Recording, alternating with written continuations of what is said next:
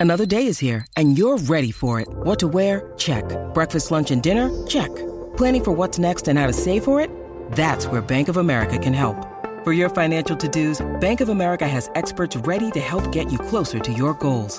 Get started at one of our local financial centers or 24-7 in our mobile banking app. Find a location near you at bankofamerica.com slash talk to us. What would you like the power to do?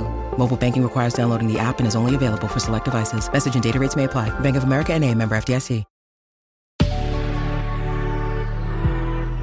Good risings. I'm Dan. And I'm Kay. And this is Single Serving. Hey, we're Dan and Kay Oki, owners of Sensei Financial, and this week we're going to talk about money and your personal finances.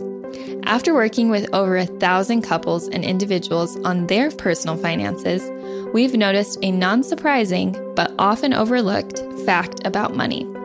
We all have financial pasts that affect how we think, use, and feel about money today. And for all of us, there are aspects of our financial past that we had no control over. Specifically, the money culture, practices, and habits of the families and circumstances that we grew up in. Let me give you an example of what this looks like for me personally, and then we'll talk about it in a little more detail. Growing up, eating out was taboo. I often wanted to eat out, but since I didn't control the finances because I was a child, I didn't do it as often as I would have liked. Not spending money on eating out was how my parents chose to save money. They didn't value it. But for me, it was something that I had not really experienced fully yet on my own terms, and I craved it. When I'd be out and about with my parents and I'd see people in line at drive throughs or in line at the food court at the mall, I would be hungry and I would ask them to eat out. I was often told that it wasn't an option and that we would just eat something at home. At school in the mornings, when my friends would get Chick fil A or McDonald's breakfast, I would beg them for just a bite. I just never got to experience eating out on my own terms as much as I wanted it. So when I became a teenager and young adult and started earning my own money, where do you think I spent all of it? Yep, eating out. In fact, as a teenager, I drained my entire college savings fund on fast food. My parents' reaction to finding out I had drained my entire college savings fund is another story. But spending money on eating out was something that I carried with me for a long time. And ultimately, later in life, with me into my marriage, which affected my relationship with my partner when I could not get a handle on my spending, especially on food. I'm not saying that eating out is bad, and I'm not saying that my parents are bad, but this experience is something I had to acknowledge, face, head on, learn from, and find my peace with. P.S. I still do love Chick fil A. We all have financial mindset baggage. How you grew up with money most certainly affects how you use and value money now. Maybe you grew up poor, maybe you grew up middle class, maybe you grew up rich, maybe you grew up eating out. Whatever the case is, our parents, family, and circumstances affect how we view and think about money today. So, what do we do about this? First, take some time to sit down and ask yourself these three questions. Number one, what did your parents or guardians teach you about money? Number two, how did your parents or guardians spend their money? Number three, how did your parents or guardians' financial choices affect you? If you're in a relationship, discuss these questions with your partner. Number one, emotionally, how do you think money affects you when you're stressed about it? Number two, is there anything your partner does with money that bothers you? Spending, attitude, etc. Number three, do you trust your partner when it comes to money? Why or why not?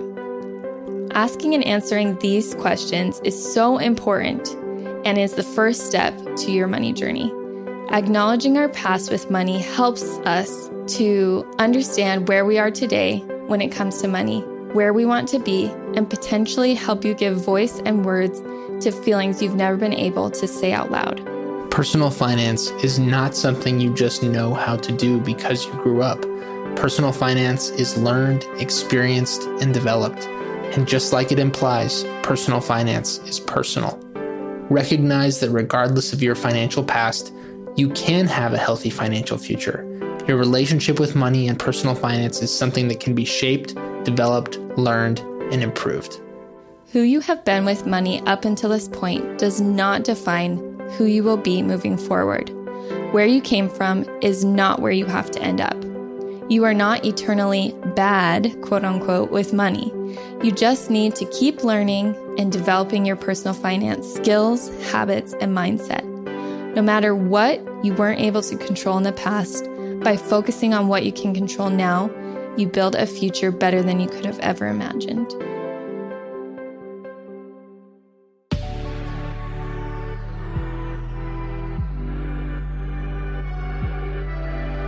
Thank you so much for joining us this week on Good Rising Single Serving. You can find us at Sensei Financial on Instagram.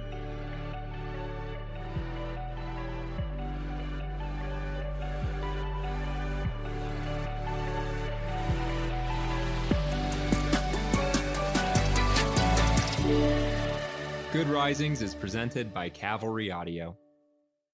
This is the story of the one. As head of maintenance at a concert hall, he knows the show must always go on. That's why he works behind the scenes, ensuring every light is working, the HVAC is humming, and his facility shines. With Grainger's supplies and solutions for every challenge he faces, plus 24 7 customer support, his venue never misses a beat. Call quickgranger.com or just stop by. Grainger, for the ones who get it done.